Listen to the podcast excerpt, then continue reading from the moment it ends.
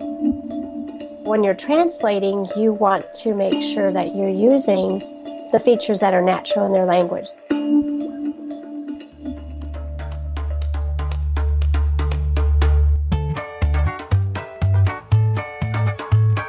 Welcome to the Essentially Translatable podcast brought to you by Lutheran Bible Translators. I'm Rich Rudowske. And I'm Emily Wilson. Before we get into today's episode, we want to announce that the Essentially Translatable podcast is now available in Audible.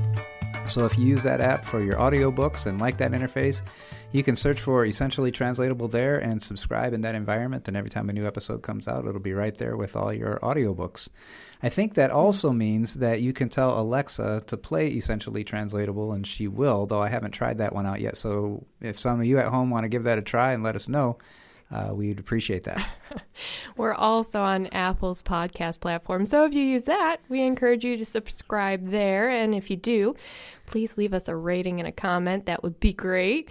We are told it uses algorithms to help find the podcast easier. So yes, those yeah. algorithms, they're mysterious, but somehow they work, or at least we are told so. So if you can test that theory out, also leaving a rating there, that'd be awesome. We're also on the Google podcast platform. So if you say, hey, Google, like they do at my house, and tell it to play essentially translatable, it will do that. My wife likes to listen to iHeartRadio, and we're also there, as you can find mm-hmm. and mark and subscribe to Essentially Translatable on iHeartRadio. So we encourage you to subscribe wherever you get your podcast content and share it with your friends we are uh, we're having a lot of fun with uh, mm. the interviews and the content we're able to put together in the essentially translatable podcast. And if you like it we hope you share it with your friends. Absolutely. So on today's podcast we chatted with dr becky grossman and she honored us with uh, sharing about her experiences in bible translation ministry in liberia west africa and a little bit of what she's headed to, into next. But also we learned a little bit about the impact of small words like then in Bible translation ministry and what brings joy in intercultural ministry around the world and how it impacts the growth of the global church. Listen in, sit back, relax, enjoy the ride. Okay, we are talking to Dr. Becky Grossman today, who is coming to us from Michigan. And Becky is a translation consultant with several languages in Liberia. Thanks for being on the podcast today, Becky. Thank you, Rich. It's great to be here. We're excited to have you. Yeah.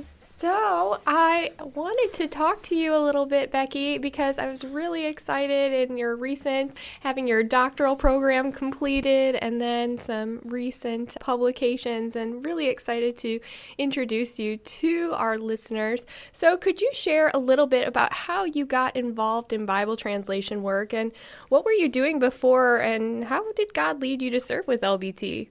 Well, God actually put his call in my life at a very early age of five or six. My mom introduced me to two missionary friends of hers. One was in Bolivia, Karen Merkel with World Mission Prayer League, mm-hmm. and one in Papua New Guinea, Helen Martin. She mm-hmm. was one of LBT's first missionaries. Mm-hmm. So we would pray for these ladies regularly, and I was particularly interested in what Helen was doing, and it really shocked me that people did not have Bibles. Mm. You know, how could mm-hmm. people mm-hmm. come to learn about Jesus, my best friend, if they didn't have Bibles? Right. So I felt I needed to do something about that, like what Helen was doing. And mm-hmm. that's really how I started out in LBT.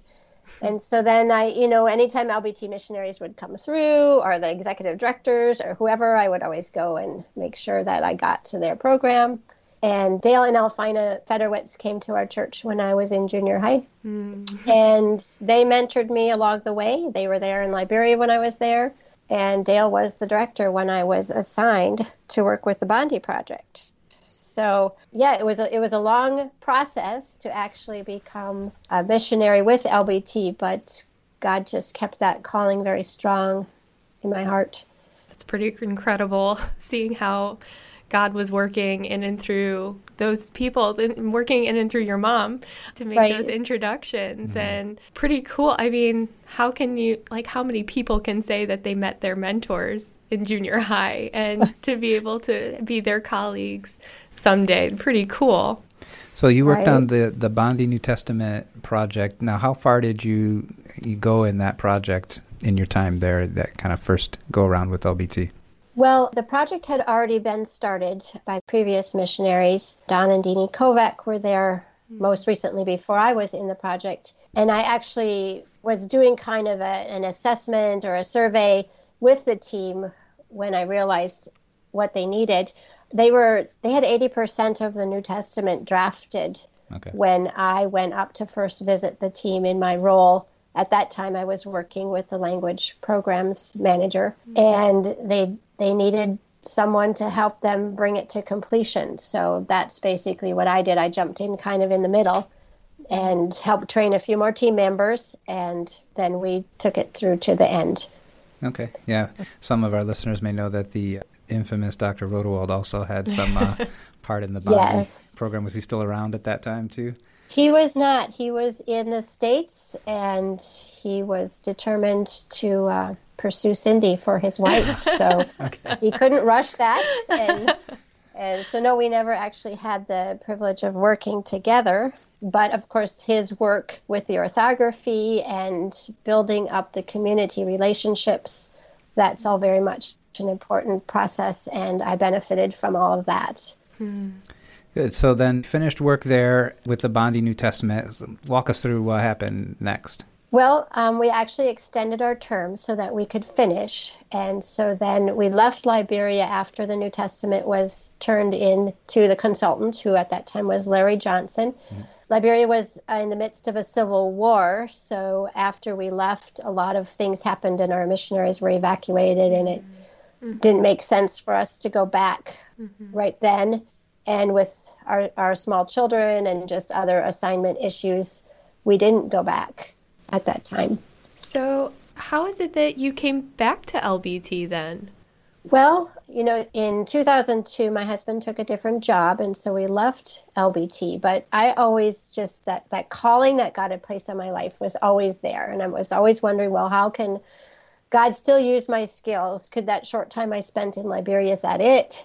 And so, as my children got older, new technologies were coming out, and of course, they were older, and some of them had even left home. And I'd heard about Jonathan Burmeister working with teams while he was in the States using the internet to help him do checking. And that really piqued my interest because I thought, well, if he can do it, maybe I could do that as well. Because at that time, it was still not um, conducive for you know our family to pick up and you know move somewhere again. And so I started inquiring as you know as if that was even possible. Mm-hmm. And at that same time, LBT was looking for someone as a volunteer missionary to just go for three four weeks to Liberia to do some survey work to mm-hmm. see the viability of a couple of language groups that were requesting translations of the Old Testament. And so it was kind of a trial run for me mm-hmm. um, to see how I would do, how my family would do. My previous experience in Liberia was helpful because we were traveling, you know, all over in the in the country, and I kind of knew the language and I knew some people. So that was kind of the the kickstart or the jump off point. So then I completed applying, and that's how I got back in, I guess. Yeah, and that's uh, back in what uh, about ten years ago now already. Is that Um, close. Uh, Yeah. 2013 was 13, when okay. I was officially accepted back into service. all right? So, I'm a little curious, Becky. How has internet uh, changed over the past few years, and how has that impacted your your work with your colleagues in Liberia? Well, we've always, it's been my prayer for the entire time I've been in. Pray for my internet, pray for their internet. When we were here just just prior to my coming on to LBT, we were still using dial up where I live. Mm, mm-hmm. And so we we still struggle. We we use mostly cell towers here and that's what they use in Liberia as well.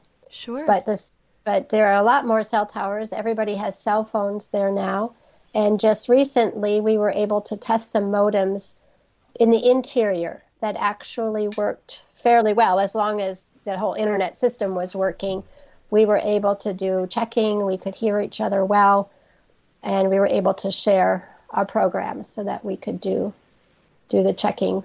And they, they they were always amazed you know we're you're 5000 miles away and able to do this. And it's like yeah. It's so- pretty incredible. Yeah, and, uh, and a very real way, a little bit ahead of time. I mean, this is now becoming a very normal thing to to try to find these remote ways to work. So Right. You're ahead of the curve, Becky.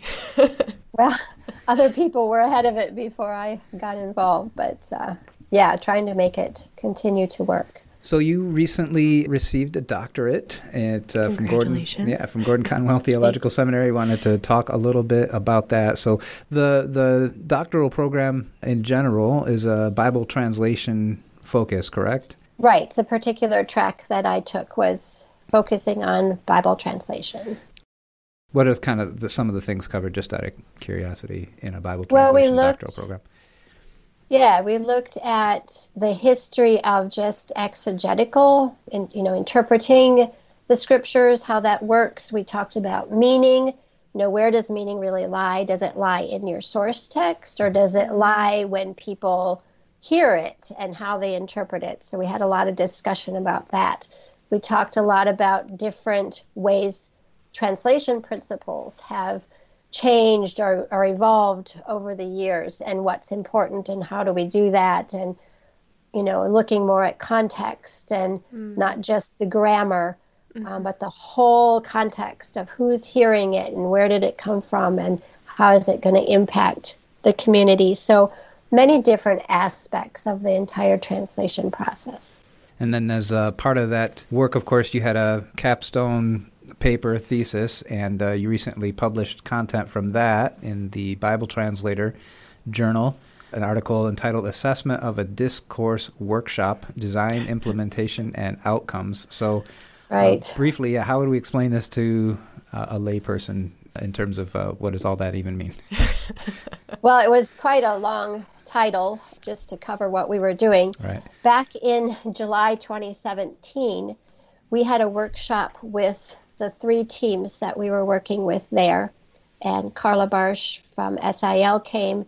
She has written material on using natural narrative discourse, or even like, okay, if you're studying poetry or whatever you're studying, using it with the the indigenous teams, not focused so much at the linguists, but at at the mother tongue translators, hmm. so that they could discover features of their own language. So we wanted to discover. We were focused on the narrative text. We wanted to discover what the features were that they have in their stories, so that we could make our translations more natural. So my article describes that process and the results of that workshop. So we wanted to evaluate both the process of helping the translators discover the features and then seeing how these discoveries could change their translation. So we did comparisons of the natural texts and then of their translated text to see if or how they used the features they discovered to make their translations better.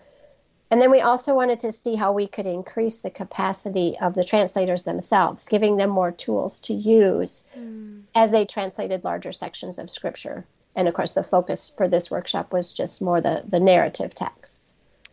So, talking about discourse, can you share a little bit about what does that look like, especially as you're talking about looking at stories in their local context? What does that look like?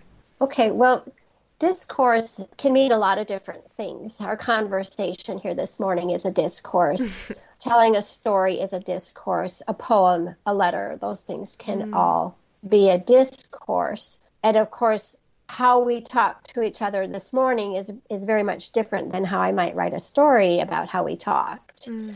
And so every language has ways that they do that. So that's why in the workshop we just chose to focus on how you tell a story, how you tell a true story, because that's different, of course, we know than mm-hmm. how you might tell a, a fable or how you might tell a fairy tale.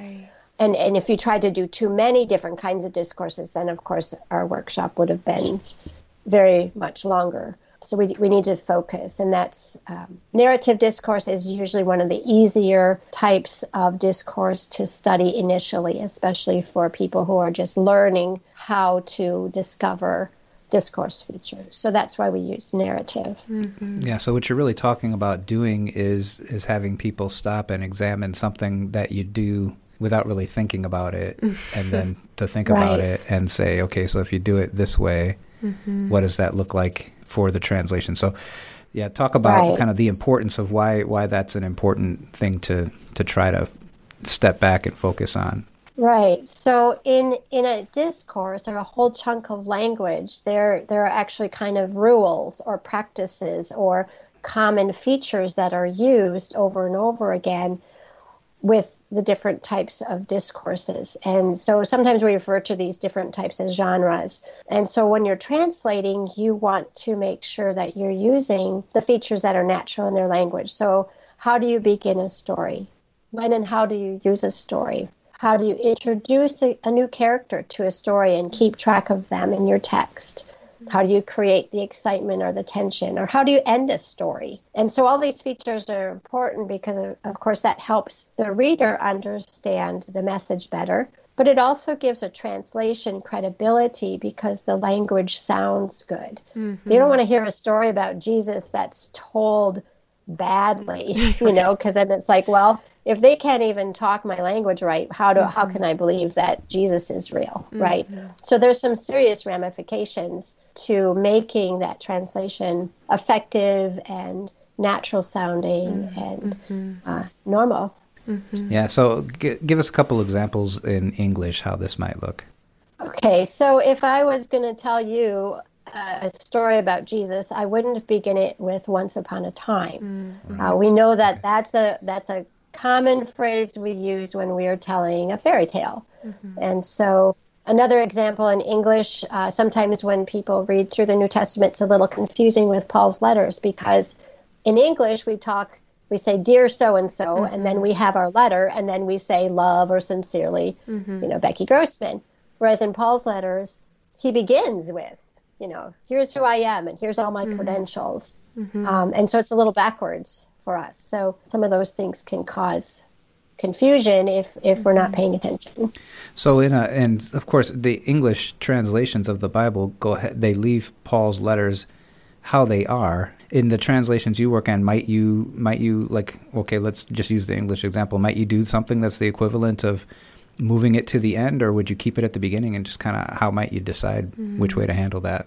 Well, in my experience, we've kept some of that structure how they did it. For mm-hmm. one thing, it's yeah. cultural. So right. you teach people that cultural thing. Other times, um, you're looking at okay, then verse one, you're going to find at you know the end of the book, right. and that's mm-hmm. going to be maybe confusing, especially in places where they maybe already have a translation mm-hmm. in a language of wider communication, and so they're going to be comparing, comparing, excuse me, or also just um, mm-hmm. following along.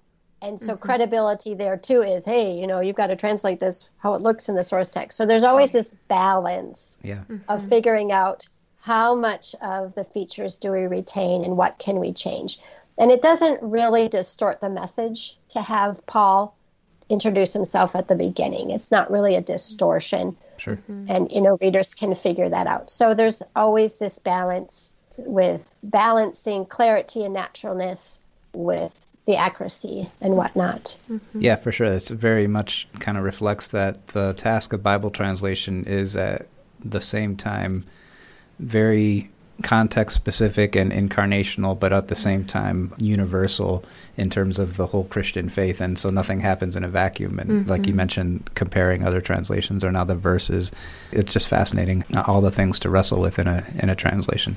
And you've hinted right. at it, Becky, of like that we have this ABCs of Bible translation and accurate, beautiful, and clear, and how important it is for a language community to find the translation to be these things uh, and to uh, match the linguistic standards of how they would speak and uh, in those discourse markers. So I'm wondering if you could share how discourse markers tie in to make a translation more accurate, beautiful, and clear. Right. So when we're talking about discourse markers, that can be a number of different things. It could be connectors, it could be things like a very short sentence where things got mm-hmm. exciting. Mm-hmm. It could be who gets to speak, or it could be how who gets a name in the story. You know, your more important characters are probably going to get a name. But there's also um, cultural values that come into play as well. So I have a couple examples, and one of them I wrote about in my paper was, you know, from studying Bandi and from studying some of their texts, we realized they don't use a lot of connectors in their natural stories and in their texts. And so, as I was working with one language and I saw these connectors always being used, I was really suspicious. So, I was very thankful when we had the workshop mm. because it confirmed my suspicions. The translators had always put in a connector that they would tell me meant then. Mm-hmm. Every place it was in one of our more um, literal English translations translating the Greek word kai, which can mean a lot of, of different, different things, but mm-hmm. they use it more often. And, and, in English, we tend to do that in a story. Well, then this happened, and then this happened, mm-hmm. and and so they just felt bound to also have something in their translation. And I asked them, you know, how does this sound? And they're kind of like, well, but we have to have it, don't we? Mm-hmm. And so when I pointed out to them how in their stories that connector was only used maybe once maybe twice in a story, and it was where the problem was solved in the mm. storyline. And so when you, when I gave them sort you know quote unquote permission, you know, just let them say, hey, you know, you don't use this in your language that way. You don't have to use it in your translation in this different sort of way. And so when they had that permission, they just started cutting out all the extra, you know, thens and all the extra ands. And then we talked about, okay, in the Bible text, here's where the problem got solved. How about if we put it there? And they're like, yes, that sounds good. And I don't know that we were able to find all those places, but we did find a lot of them. And it helped, you know, they were much more happy with their work and they felt it was much clearer in, in the presentation of the story. Hmm. Yeah, that's an excellent sort of illustration of the question you raised earlier in terms of where does the meaning lie? You know, if it's in the words, then only the words, then this word kai in Greek, you would have to be looking for some word every single time. But this really illustrates that even in the Greek language, that's serving a, a certain mm-hmm. function, mm-hmm. not right. just because it's a word. And so you you would find that in this in the languages you had in mind there that they they cover that connecting feature just in a different way. It's not vocalized somehow, at least at the word level. And that's, right. that's really fascinating. You had another example right. you shared with us. We were prepping here about uh, context and cultural values that came out during the workshop. Tell us a little bit about that. Right. So, one of the stories that came out in the workshop, and, and I had these stories before we actually conducted the workshop. Okay. So, mm. Carla and I were trying to come up with some analysis that we could make sense of prior.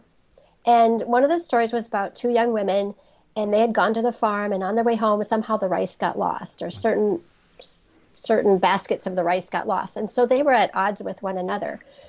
And from my cultural perspective, the problem was solved when the rice was found, right? Mm. But the discourse markers weren't matching with those storyline features, the connectors, or, you know, as you saw, the little changes. So we knew those were, were marking something, but it didn't make sense. And in this story, there was a wise uncle who was mediating between these two women. And it turns out that the interrogation was more important to the storyline than the, the story of going to the farm and coming back without rice. Hmm. And his advice for reconciliation was more important than finding the rice. Hmm. And so this was the resolution of the story, where he told them to just forget about it, which in Liberian culture is is telling you to forgive the other person. Okay. And so you know that whole thing of relationships are far far more important than the task is so cultural mm. so restoring the relationship between those two young women was more important than finding the lost rice even though they did you know find it so i missed the storyline mm. and i missed how the markers were being used and so relating this to translation then we see how the culture affects the climax, it affects the resolution. Mm-hmm. Only the most important people were allowed to have the direct quotations. Mm-hmm. And so that that influences how we translate gospel stories, you know, mm-hmm. who gets to speak, who doesn't. What connectors do we use when there is resolution and putting those in the right places in that storyline is going to make a big difference in how people understand the message. And then also giving the skills to the translators so they know how to do this that's going to make their translations more accurate, beautiful, and clear. That's really that's really great. And you know, musing on what you said in this story here, the the relationships were more important than the mm-hmm. lost mm-hmm. rice, and the story of fixing the relationship was important. And you know, we didn't ask you this before, so I'm not going to put you on the spot to, that you have to know the answer. But I just wonder how that will speak to as the translation goes along, just the concept of forgiveness mm-hmm. in general and how God, uh, you know, positions himself with, with humanity and then encourages humanity to interact with each other. There's some possible fascinating new ways of understanding right. that that could come from this process. Right. And, you know, that also goes with their culture. God is already prepared in their culture things that the Bible is, mm-hmm. you know, as Americans, we maybe miss because we are so task oriented. Yeah. Mm-hmm. And this culture is already relationship oriented. So seeing God, Jesus as our mediator, that's a really, really great point. And, and the forgiveness that he's given us, but that then we extend to others. Yeah just one of the great gifts of, of uh, again, the contextualization of the gospel message has the opportunity to inform the universal right. Christian church as right. well. It's, That's what right. was actually. Was Absolutely. Like how we can sharpen one another based off of you know where we come from and approaching posturing to read scripture hear scripture and how informed we can become as we hear it from different perspectives and like you said like a discourse marker sharing where the resolution is you know and the conflict reaching a point eh, that it's just like oh well that brings things into a new perspective as the church as christians we come together and we talk about these things. And it's it's just a beautiful story in the the global church. Yeah now we can't really in these times record an episode without having to mention COVID 19. so, you know, a year ago at this time, or getting close to a year ago, uh, you attended the dedication of the Gola New Testament in Liberia mm-hmm. right before everything shut down with COVID. So, talk to us a little bit about what happens at a New Testament dedication, the context of the program, who was there with you, and, and just what that meant for you. Right. Well, every dedication is different because usually the local churches are going to plan it and so they bring in their their own culture and ways of making you know honoring something or celebrating and so this program was held in Tubmanburg, which is one of the major cities in the Gola region, and it was, um, you know, finding a place where where all church bodies would be welcome to attend, mm-hmm. and so pastors and dignitaries and local celebrities were invited, along with, of course, anybody who was able to come and celebrate. So I I basically just showed up at the at the dedication. I didn't really have any role to play as far as planning for it. Mm-hmm. That was all on the local level. And so they had dancers and singers and speeches, of course, that's always important, and acknowledgments and of anybody and everybody that was involved in the whole process. So they they gave the, the translation team um, certificates and their their copy of the scriptures and then, of course, they, the scriptures were there available for people to uh, purchase. Yeah, so these these events are an opportunity to sort of stop and reflect. Uh, they're kind of a milestone in in the the life of the Christian community there. Right. When you you think about what you saw there and your involvement, what inspired you in that process and your relationships with the the community? Well, the the people I worked mostly with was just the the teams themselves. Mm-hmm and just seeing their dedication. They often sacrifice their time, their other employment opportunities, working on their farms.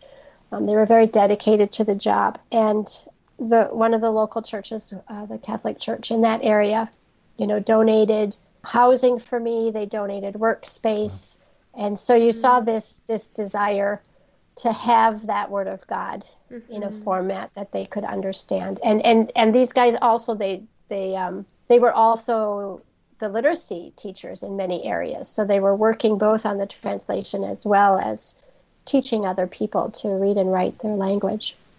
So, what was your biggest takeaway from the dedication event, Becky? So, I think my biggest takeaway was just the celebration. It was such a celebration service, starting with one of their local gals who came in and sang several numbers people were celebrating the word of God. They brought the word of God in. They were dancing. They had all the women bringing it in. They wrapped it up like a gift. Mm. Yeah. And they were celebrating. And that is sometimes, you know, we, we take that for granted. Uh, mm-hmm. Having God's word is something truly to celebrate. Mm-hmm. Definitely is, yeah. Even if just one Sunday in the year at church, we all gave a standing ovation when they opened that Bible. Right. just, right. To, just to remind right. ourselves how awesome it is that God has spoken to us and we can interact with His Word freely.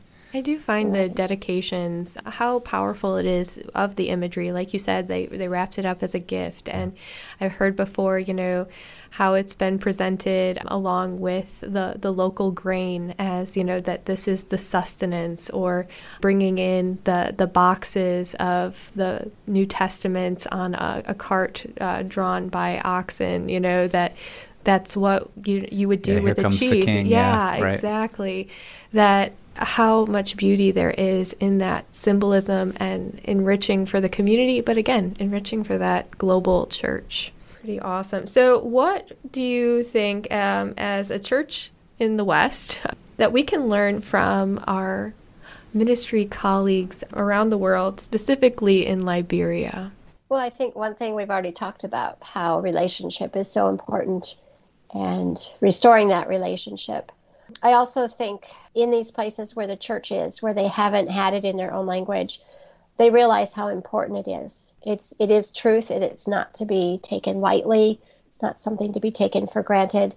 And I think another thing too is they have a very deep, clear perception of the spiritual world. It's very real to them. It's not mythological as it has become in the West. And so actually their worldview is quite a bit closer to the worldview that we see in the scriptures. Yeah, and in your time as in cross cultural, what they now call intercultural ministry, and that's one of the hardest types of work to do. What's been some of the most important things you've learned over the, the number of years that you've been involved in different ways in intercultural missionary service? Well, for one thing, we don't know it all coming from our culture and our perspective. So there's just constantly this learning process and sometimes relearning. Sometimes you think you know something and then something else happens and, and so you learn more. And I think, you know, coming to that grip on relationships being so important. Um, so there, it's hard to pick out just one thing. Sure. Witnessing that strong bond, I have the privilege of working with Christians in Liberia. And so that fellowship that we have in Christ, no matter what the culture, we have the same Holy Spirit. And the love that comes from that, that can grow despite any differences that we might have. And I guess, too, I've also been always amazed and kind of in awe as, as we look at God's mission and how He plans and how He places people. So, you know, just God's timing on various people when they're there with their talents and gifts is really important. He provides the right people at the right time. You know, whether they are linguists, whether they're exegetes, mother tongue translators, administrative staff, or people who are praying for and supporting the work that we do. Um, each one of them is needed just at the time that God calls them to that service. So, what advice would you have for individuals who are considering intercultural missionary service? Well, from my, you know my perspective, God calling me when I was young through prayer, it's listen to God's voice. If God puts a particular aspect of His mission on your heart, follow it. He will lead you through those things that seem impossible. When I was considering, you know, coming back into LBT, it just didn't seem possible because we weren't able to pick up and go somewhere. Mm-hmm. And it was my pastor who actually said, if God's leading you that way, you need to pursue it. Mm-hmm. So, um, yeah, just looking for those doors to open and, and uh, walking through them. Mm-hmm. That's so true. And uh, Bible translation work, and even folks that don't work in Bible translation, but maybe that work with the scriptures kind of in a technical role or and some aspect of it is technical you know it serves it, there's a purpose and an interface that you have with that but for you what's the role of your faith and the bible in your everyday life as a as a christian right well i grew up in the faith so there's not a time that i remember not having jesus in my life mm-hmm. and you know going to sunday school and, and reading scripture at at sunday school and also at home so Jesus has always been my best friend and my savior. And I knew that, you know, we learned about him in the Bible. And so it was important to me that others have the Bible too, to learn about Jesus. As we know, those of us that study the scripture, it seems like every time we read a verse, even if we've read it a hundred times, mm-hmm. we learn, we continue yeah. to learn. The Bible is just rich in wisdom and teaching, which benefits us, you know, benefits me personally on a, on a daily basis. Mm-hmm. True, such a privilege to be able to have a, a role where you're pointed back to Scripture, and and then I think it's really great perspective you bring that you know I'm not just doing this as a technical thing. The Bible speaks to me mm. every time right. I engage it. Yeah. Right, and in fact, when I do study for translation, it's very different than when I do study for what's God saying to me. Mm-hmm. It's just very a very different focus um, as we're listening for what He's trying to tell us. So, in your work, what gives you the most joy? What do you love about about what you do? Well, there are a lot of things that give me joy in my work. One of the big things is just knowing that I'm doing what God has called me to do. And then, of course, doing something that has eternal benefits. Hmm. So, you know, I don't always get to see what God's word does in people's lives, but we know from his word that it goes out and it does not come back void. Mm. And people need to, to learn about who Jesus is and their Savior, and we know that that has an eternal eternal result. So, uh, also working with people who have such a dedication to their faith, both people that I work with here at LBT, but also then, of course, the, the mother tongue translators and the other staff that are in Liberia. They have very unwavering faith some of the challenges in paying attention to the details and the puzzles as we figure out okay how should we translate this and what would be the best way to make it clear? Um, i also enjoy traveling and just meeting all the interesting people both here and over there. So lots of different things so, in your work with LBT in, in the recent past, have hit several milestones. You finished your doctorate. The Gola New Testament was dedicated. Mm-hmm. There has, of course, been a unexpected uh, wrench thrown in the works with COVID. But as you look to the right. future, what are you what are you looking forward to, and what's what's on the horizon? What's next for you in your work with LBT and and with our uh, colleagues in Liberia?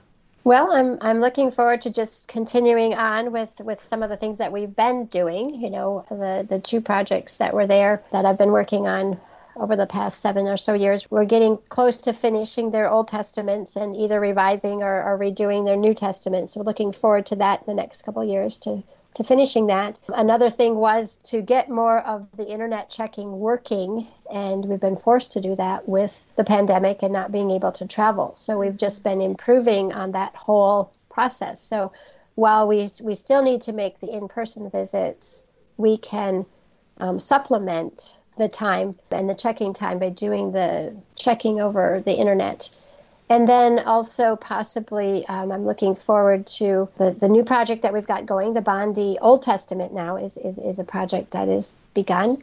And then also possibly helping out with some translations in Cameroon. So um, lots of things to look forward to. Yeah. And and I'm hoping, yeah, I would I would I'd really love to get back there. It's it's been almost a year again. So yeah.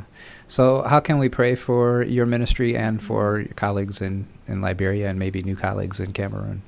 Um, the very basic things of just good health, praying for uh, as they travel. The roads are not always real good, and just the safety of vehicles is, is something we take for granted here, but that's always very real there. Praying for just perseverance. Sometimes, you know, things get really tedious when you're trying to make sure things are consistent and paying attention to the details. And maybe you're coming up with a struggle between, well, do I keep this looking more like my source text or do I need to make it, you know, readjust readjust the structures so that it it will sound good to my culture and then of course just relationships you're working a lot um, on very close things people have put a lot of time and effort into something and then if you've ever been on a translation team and you come back together you're doing a lot of picking apart and saying, well, maybe we should mm-hmm. make this better. And, you know, so relationships are always, that's always an important aspect of our work. So mm. just all of those kinds of things, uh, praying for, we appreciate very much. That's great. Absolutely. Uh, well, Becky, we are so thankful that you took some time out of your morning to join us and uh, to share a little bit about your ministry and how people might be able to get involved. Um, is following you on our website and get, signing up for your prayer letter, and uh, we'll be continuing Thanks. to keep you in prayer as you work with uh, partners in West Africa. Thank you. Thank you so much. It was good to be here and, and talk with you and share a little more specifically some of these aspects as well. Thank you for listening to the Essentially Translatable podcast brought to you by Lutheran Bible Translators. Look for past episodes of the podcast at lbt.org slash podcast or subscribe wherever you listen to podcasts. Follow Lutheran Bible Translators' social media channels on Facebook, Instagram, or Twitter, or go to lbt.org to find out how you can get involved in the Bible translation movement and put God's Word in their hands. The Essentially Translatable podcast is edited and produced by Andrew Olson and distributed by Sarah Lyons. Technical support for this episode was provided by Caleb Rodewald. The lovely and talented Emily Wilson was our co host today, and our executive producer is Amy Gertz. Artwork for the podcast is designed by Caleb Rodewald. Music was written and performed by Rob Veit. I'm Rich Rudowske. So long for now.